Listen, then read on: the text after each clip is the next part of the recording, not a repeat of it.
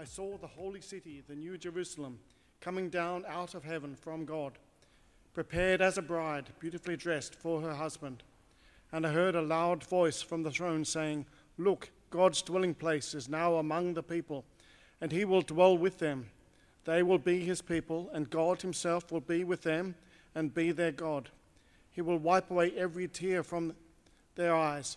There will be no more death, or mourning, or crying, or pain, for the old order of things has passed away. He who was, who was seated on the throne said, I am making everything new. Then he said, Write this down, for these words are trustworthy and true. He said to me, It is done. I am the Alpha and the Omega, the beginning and the end. To the thirsty I will give water without cost from the spring of the water of life. Those who are victorious will inherit all this, and I will be their God, and they will be my children.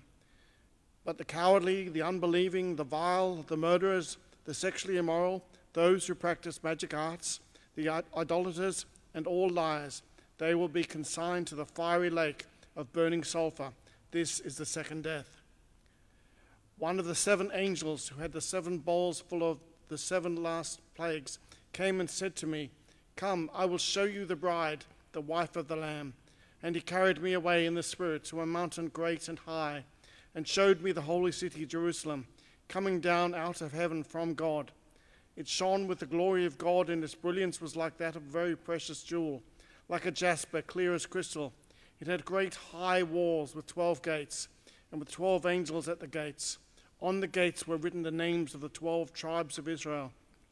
There were three gates on the east, three on the north, three on the south, and three on the west. The wall of the city had twelve foundations, and on them were the names of the twelve apostles of the Lamb. The angel who talked with me had a measuring rod of gold to measure the city, its gates, and its walls. The city was laid out like a square, as long as it was wide. He measured the city with the rod and found it to be 12,000 stadia in length and as wide and as high as, it is long. The angel measured the walls using human measurement, and it was 144 cubits thick. The walls were made of jasper, and the city of pure gold, as pure as glass. The foundations of the city walls were decorated with every kind of precious stone. The first foundation was jasper, the second sapphire, the third agate, the fourth emerald, the fifth onyx, the sixth ruby, the seventh chrysolite, the eighth beryl, the ninth topaz, the tenth turquoise, the eleventh jacinth, and the twelfth amethyst. The twelve gates were twelve pearls, each gate made of a single pearl. The great streets of the city were of gold, and as pure as transparent glass. I did not see a temple in the city, because the Lord God Almighty and the Lamb are its temple. The city does not need the sun or the moon to shine on it, for the glory of God gives its light, and the Lamb is its lamp. The nations will walk by its light, and the kings of the earth will bring their splendor into it. On, on no day will its gates be shut, for there will be no night there. The glory and the honor of the nations will be brought into it. Nothing impure will ever enter it, nor will anyone who does what is shameful or deceitful but only those whose names are written in the Lamb's book of life. Well, what a fantastic reading to finish our series we've called The Commitment. Over the last few weeks, we've been looking at what are the values of a committed Christian. And we've looked at some terrific topics like prayer and evangelism and holiness with humility and lots of other good things. Well, tonight we're finishing off our series and rounding it off by talking about the fact that Christians believe in heaven. And I want to ask you tonight what is your idea of heaven? Well, I typed that question into Reddit uh, during the week, and I got some interesting responses that should come up on, on the screen. I'm not sure if they'll come up, but hopefully they will. Catatomatic22 said that heaven was playing my video games and being left the heck alone. Roberta wrote, Heaven is no restrictions, except the ones I choose. Must Adult wrote, not having to worry about anything where you could do whatever you want. Interesting. Couscous Explodes, my favourite name on the Reddit that I found. Couscous Explodes. I'm not religious personally, but I've always imagined heaven in my mind as a stereotypical golden white city in the clouds with giant gates out the front. And Deary 3 has had a crack at this. This is an interesting one. Heaven and hell exists. Everyone goes to heaven, even non believers. God loves everyone, no matter their race, spiritual uh, belief, or nationality. So please, I encourage you to Christian. I like the, using the word Christian as a verb. I think that's really good. I encourage you to Christian. I think that means become a Christian, I think. Assuming that you're not an atheist, no offense if you're not, Catholic or any other religion, seek your nearest church. And I thought that was, that was um, another interesting take on what someone thinks heaven's like. The last one I've got for you tonight is deleted. And I think this one probably gets the closest of all the Reddit uh, ideas, which is you're in the presence of God. Simple. Finished sentence. Well, what would your answer be tonight, as I asked? If you were to uh, think about heaven right now, what do you imagine? And more importantly, tonight, what we're going to look at is what does the Bible say about heaven tonight? It's important for us to understand what the Bible has to say about heaven because in Philippians chapter 3, verses 20 to 21, Paul encourages us that we're citizens of heaven. Up on the screen, you'll see that in Philippians 3, 20 to 21, this is what Paul writes. But our citizenship is in heaven, and we eagerly await a Saviour from there, the Lord Jesus Christ, who, by the power that enables him to bring everything under his control, will transform your lowly body so that they will be like his glorious body. If the Apostle Paul was on Reddit, he might start with something like that. Heaven is important. Yet, heaven is something that Christians, funnily enough, we don't think about very often considering that we are actually citizens of heaven and we are meant to eagerly await our Saviour who is in heaven and he is going to come back in the second coming to end the history of the earth and to create a new heaven and a new earth, yet we don't think too much about it. How can we think about that tonight? How can we help our vision of heaven expand tonight? Well, to help us with that, I'm going to ask us two questions. The first one is Is heaven real? Is it actually there? Is there really a heaven? Do we as Christians, those of us who are Christians, and I'm not assuming everyone here tonight is a Christian, I'm not assuming everybody online tonight is a Christian, but if you are a Christian, do you believe heaven is real? And if you're not a Christian, could you imagine what it would be like if it was real? Well, we're going to ask that question tonight. And when we ask that question, we're going to use three categories that John the Apostle uses in Revelation 21 to help us understand what heaven is like. The first category is that heaven is the kingdom of God. Second is that heaven is the new Jerusalem. And the third category is that heaven is the new Eden. But that's not the only question we're going to ask tonight. Not only is uh, heaven real, we're also going to ask the question who can go there and how do you get there? So let's have a, have a look at those two questions. And as we do, I want to give us a bit of background before we jump into Revelation 21. What I want to do is go back, all the way back, right the way back to the Old Testament, and have a look at what the Old Testament teaches about heaven before we start tonight. Now, there are 420 references to heaven in the Old Testament. Most of those are about talking about the sky or the solar system. So, some of the Old Testament writers describe the sky above us as the heavens. You might have even heard people talking like that even to this day. But 25% of the use of the word heaven in the Old Testament actually refers to another realm, a heavenly realm where God dwells with his angels. It's interesting, isn't it, that the, the Jews use the same word to describe the sky above us and the place where God dwells. Did they think that God dwelt there?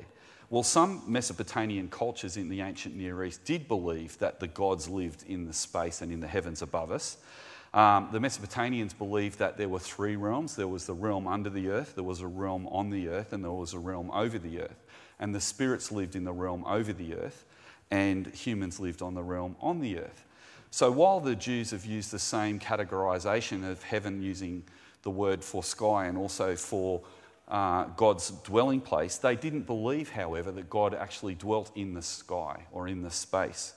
No, it was more of a metaphor to help us to understand that God's dwelling place is unreachable to us. So, human beings before powered flight and space travel would have looked up to the celestial bodies in wonder and awe and thought to themselves, there is no way I could ever reach the sky, let alone reach the moon, let alone reach Mars and beyond, as we talk about today. See, the ancients actually considered the sky to be completely inaccessible. And that is a really good metaphor for the place where God lives, because He is other than us and He is inaccessible. So the Old Testament does look at what this dwelling place of God is like. What is it like? Well, to help us tonight, there's so many verses in the Bible, in the Old Testament, that talk about heaven, and it'd be really wonderful, um, maybe for you during the week, to do a Google search. What does the Old Testament say about heaven? And read for yourself all the really interesting facts that the Old Testament brings about. But what you'll find is the idea of heaven in the Old Testament is a little vague, and I think deliberately so. But if we're going to get an idea of the teaching of the Old Testament on heaven, a good place to go is Job 19 25 to 27, which should come up on the screen. Job 19, this is what is written I know that my Redeemer lives, and that in the end he will stand on the earth. And after my skin has been destroyed, yet my flesh, in my flesh, I will see God. I myself will see him with my own eyes, I and not another how my heart yearns within me. See, what you see in these verses is a hope of the writer that one day, even though he will die, he will live again. And when he lives again, there's this idea that he needs to pass through death in order to see God. That's interesting, isn't it? So there's this vague hope of an afterlife, even in Job chapter 19. And if you have a look around uh, some more, you'll find other examples of this vague hope. Particularly, I want to turn tonight to Psalm 16 8 to 11. In Psalm 16, 8, this is what the writer uh, says. David, King David writes this I keep my eyes always on the Lord. With him at my right hand, I will not be shaken.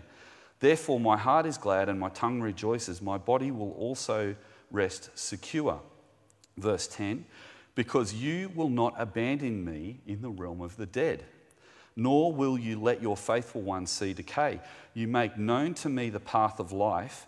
You fill me with joy in your presence with eternal pleasures at your right hand. So, King David is again yearning for this opportunity for him to escape death by putting his faith in God. That's a really important point. Now, in Acts 2, Peter actually refers directly to this psalm, Psalm 16, to describe Jesus and how he was resurrected from the dead. And he applies that verse particularly to him as a prophecy. However, for the writer David, as the writer in Job, there is this personal hope for themselves too that they will experience some kind of resurrection, that somehow death will not destroy them if they put their faith in God. That's why David says, I keep my eyes on God. In other words, that's saying, I'm going to have my faith in Him who has the power to rescue me even from death. Now, in the Old Testament, there's only two examples of human beings who are taken directly to heaven Enoch and Elijah. And the New Testament doesn't talk about those two um, individuals as being some kind of template for other people's experience as we think about heaven. But however, there are two interesting stories about that in the Old Testament. Again, you might want to look that up later and explore that for yourself some more. But interestingly, as the Old Testament talks about heaven, it talks about heaven as the place where God dwells and the place where you can see God and the place where people who have faith in him go. So let's ask the second question of the Old Testament who can go there? Again, Psalm 16 gives us an explicit answer. So while David believes that he can go to heaven because he has faith in God, that God somehow is going to save him, he doesn't know how. Because this is pre Jesus, isn't it? He doesn't know how God is going to save the human race, but he still does trust in him, which is an amazing faith to trust in someone that he, they can do something even though they don't know how they can do it. But see, David knows the character of God, and he knows that God is what he promises comes true, and so he trusts in him. But in verse 16, he contrasts that kind of faith with a different kind of faith. In verse 11, it says, You make known to me the path of life. You will fill me with joy in your presence, with eternal pleasures at your right hand. But in verse 4 of Psalm 16, those who run after other gods will suffer more and more, and I will not pour out libations of blood to such gods or take their names upon, upon my lips. So, even though the Old Testament is a little bit vague about heaven, it does say there is a heaven, and that faithful people who believe and trust in God will be able to go there, but that is contrasted with people who follow other gods Now, if you consider the Jewish opinion, they believe there was only one God. There are no other gods. So, any other God that human beings worship is no God at all. It's a mute idol. And if heaven is the place where God dwells, it made sense to them that the only person who would access heaven is someone who trusts in the living God. So, if there are other religions around that purport to be able to give people salvation from uh, and save them from death, then they're not going to actually work because they're just pieces of wood and stone they're praying to anyway, basically. That's the logic of the Old Testament. So the Old Testament doesn't give us a lot of detail, but it does answer our two questions in, in vague generalities. The New Testament, however, is going to fill out this story and give us a lot more detail. And that's why we've chosen Revelation 21 tonight to help us to understand what this looks like in a bit more detail. So turn with me to Revelation 21, and again, these passages will come up on the screen. Now, the reason that we can see heaven more clearly tonight than David could before Jesus is because the person of Jesus and the teaching of Jesus makes everything clearer. So in the Old Testament, everything was fairly vague, but when Jesus came, everything made sense. And so it's true about heaven too. Jesus brings a very practical and refreshing look into our eternal hope that wasn't there before he spoke.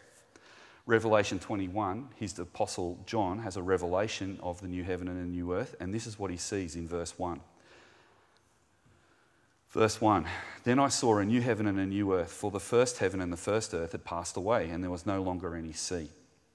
Now John sees a new heaven and a new earth this is a description of a completely renovated creation. Remember back in Romans 1, in Romans 1, and we looked at Romans a couple of years ago at Soul Revival. In Romans 1, Paul says this very stark statement, which is that the whole of the creation groans under the weight of sin. Now, you might not think about that, but according to Paul, our theological understanding as we look at us as people the, uh, the earth we live on, and even the stars, everything has been corrupted by human sin.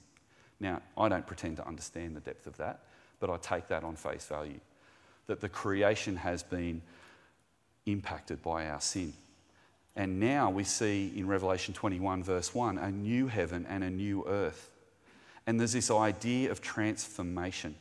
Now, in Acts 1 11, we're told that the time will come where God will restore everything, that Jesus will come from heaven, and on his return, that will be the moment in the history of the world, which is still in our future. We don't know when this is going to happen. It could happen tonight, it could happen in another 100,000 years. We don't know. But there will be a moment in time where Jesus will return, just as he came to the earth in the first place, he will come again. But in the first time he came to earth, he came to save us from our sin by dying for us on the cross, so that anyone who looks to him in faith may be saved. But in the second coming of Jesus, he comes to end history. And that is unpacked even more in Acts chapter 3, verse 21. But here, John summarizes that great day as a new heaven and a new earth is created. So out of the ending of the old will come the new. And this is, some, uh, this is symbolized here, rather, in verse 1 by this mention of sea. It's interesting, isn't it? I used to get quite stressed about this when I was younger because I used to like to go into the ocean, particularly like to go for a surf. And, and when I'd read Revelation 21, it says this, the first heaven and the first earth passed away. Didn't bother me too much because the new one had come. Oh, but there's no longer any sea. How do you go surfing? Is there no sea? Where are the turtles going to live? What are going to happen to the dolphins? Oh, these are some of my favourite things. Does that mean they're not going to be in heaven? Well, like so much of Revelation, you've got to remember that there's this whole heap of symbolism that's being packed into these few words of John to try and give us a huge amount of meaning all at once. Basically, if the old order of things was full of chaos and sin and being corrupted by sin, the new order will have none of that. Now, to the Jewish people, the ocean represented chaos and danger because they weren't a seafaring people. And so in the Old Testament, often the ocean is described as almost emblematic of sin and corruption. And so if you're like me and you like a surf, don't panic because I don't think this is saying there is going to be no surfing. I think what this is saying, though, is there is going to be nothing to fear. That this is symbolizing the fact that if we put our faith in God and go to be where He is going to create everything new, there's a metaphor here of peace and safety for all of us. Now, for us to really understand what this new heaven and new earth look like, let's use these three categories that I talked about at the beginning of the sermon. The first one is the kingdom of heaven. Let's look at what the um, writer might mean of the kingdom of heaven. To do that, I want to look at verse 3 of Revelation 21. Verse 3 says this I heard a loud voice from the throne saying, Look, God's dwelling place is now among people, and he will dwell with them, and they will be his people, and God himself will be with them, and he will be their God. Now, in the whole of the New Testament, the kingdom of God, and in Matthew it's called the kingdom of heaven, is the key focus of all the teaching. It's the key focus of Jesus' teaching, and it's the key focus of the apostles' teaching as well. And it's the fulfillment of all our hopes and dreams. And here we can see that at the center of this kingdom sits God. He is dwelling with his people, and he is actually enthroned in that place. Verse 5, you can see this. He who was seated on the throne said, I'm making everything new. Then he said, Write this down, for these words are trustworthy and true. And again in verse 4 and 5 of Revelation 22, which is the chapter that, that comes after this one, they will see his face and his name will be on their foreheads. There will be no more night. They will not need a lamp, uh, the light of a lamp to light the, for the, uh, of the sun. Sorry, I'll start that again. They will not need the light of a lamp or the light of the sun, for the Lord God will give them light and he will reign forever and ever. You see, God's presence is so transformative that this new creation is going to have a continuity with the old, but a discontinuity as well. The reason it's so important that there's no need for a lamp or the sun is the idea here, according uh, to the writer, is that in the darkness, that's the time when we fear most. That's when people perpetrate the most evil acts. And if there's no night, there's no place to hide for anyone who would be mischievous, trying to bring someone else undone. In other words, everything is brought out into the open and there is nothing that is hidden. Now, the question I've got about that is yes, I understand that heaven will be the kingdom of God, but what does that mean for our lives today? How does that affect us in our daily lives? Well, in Mark chapter 1, verse 15, this is what Jesus said when he first started his ministry. He said, The time has come, the kingdom of God is near, repent and believe the good news. So, what we we talk about as Christians is that when Jesus came to earth, he actually came as king. And so when he came in the presence of us, we had the presence of God with us. Now, we could see that through his miracles, couldn't we? In his authority over the spirits, with his ability to heal the sick and the ability of him to control the wind and the waves. He is obviously God. His presence is amongst us and he's brought the kingdom to bear. However, in his wisdom, he has come to call for repentance so, the first stage of the coming of the kingdom is to give people an opportunity to believe and to repent.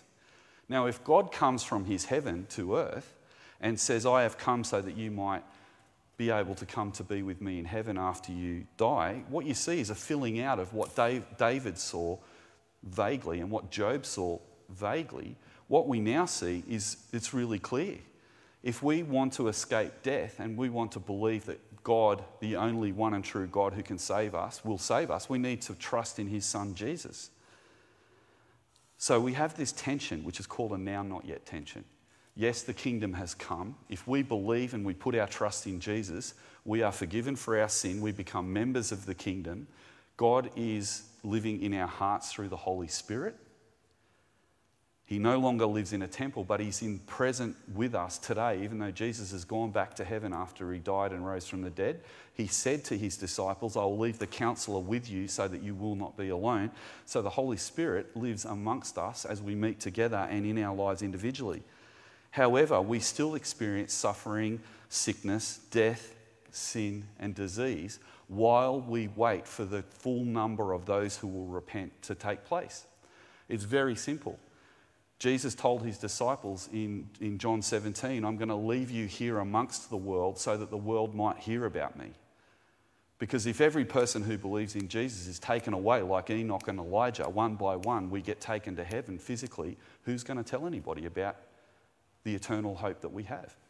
So, the reason we come to church is so that we can live in this now and not yet tension. And it's not perfect, but there's a glimpse of the eternity that we have when we do come together. We, lived in a Jesus, we live in a Jesus shaped community, and the Holy Spirit is amongst us. Coming back to Revelation 21, There will come a time, though, where the kingdom will come in its fullness and all of that old stuff will be transformed. In verse 4, he will wipe away every tear from their eyes. There'll be no more death or mourning or crying or pain, for the old order of things has passed away. Now, let's ask the second question Who are the people who are going to heaven? Who are going to be the ones who get there? Well, if we go back to verse 2 of Revelation, we see the new Jerusalem coming down out of heaven like a bride beautifully dressed for her husband. Now, it's interesting here that this metaphor looks on the surface to be a place that we're going to. And it well may be. It, it's a symbol, but it could be a symbol that's quite literally of heaven. When it talks about the angel measuring this place later in the passage, um, there have been people who've worked out that if you actually laid that temple out as a big square, it would pretty much cover the whole continent of Australia. Now, that's pretty exciting, isn't it? Because a lot of people could fit on the whole continent of Australia. That's a pretty big city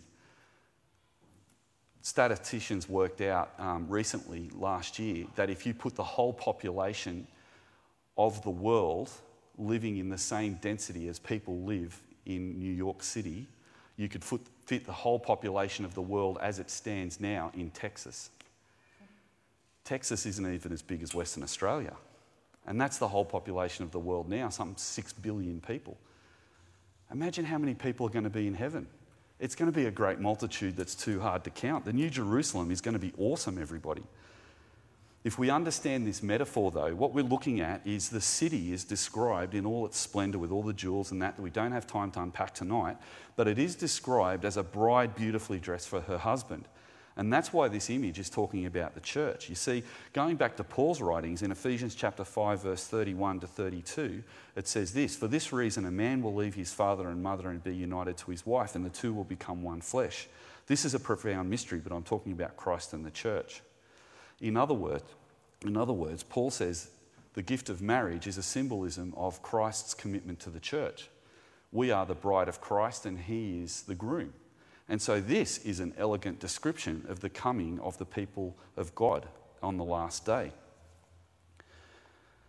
There is so much more we could say about this passage tonight. But what we need to understand is the people who will go to heaven to this wonderful reality are those who have trusted in Jesus. There's a warning too in this passage in Revelation 21, verse 27. As well as those people of God coming as a beautiful bride dressed um, for, for the wedding day. It also says here in this verse 27 that nothing impure will enter it, or no one who does what is shameful or deceitful, but only those whose names are written in the Lamb's book of life. How do you know if your name's in the book of life? Because if your name is not in the book of life, then rather than entering into the New Jerusalem, you'll be entering into the lake of fire that is described in chapter 20 preceding this beautiful, eloquent description of heaven is a terrifying vision of hell. How do you know if your name's in the book of life? Well, Jesus said himself in John 14, 6, I am the way, the truth, and the life. No one goes to the Father except by me.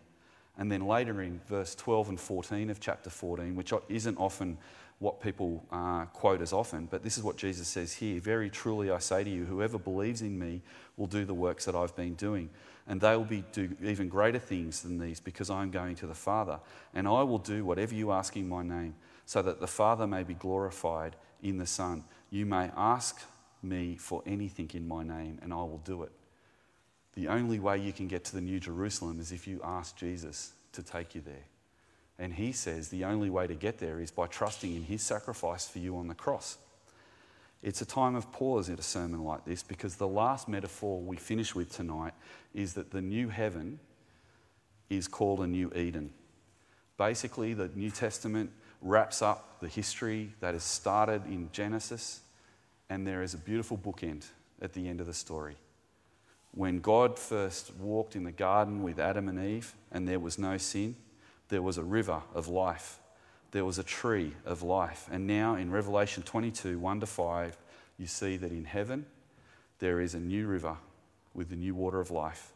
And there is the throne of God and the Lamb in the middle of the great city that we've just described. And there is a tree that stands on either side of the river. the garden city is where we go if we trust in Jesus.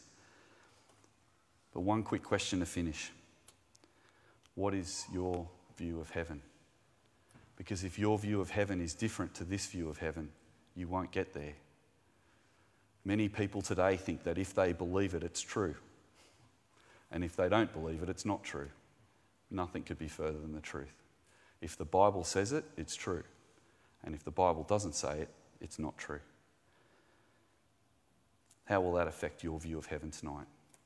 I hope it will help you to line it up with Jesus' view and the vision that John saw that we've talked about tonight.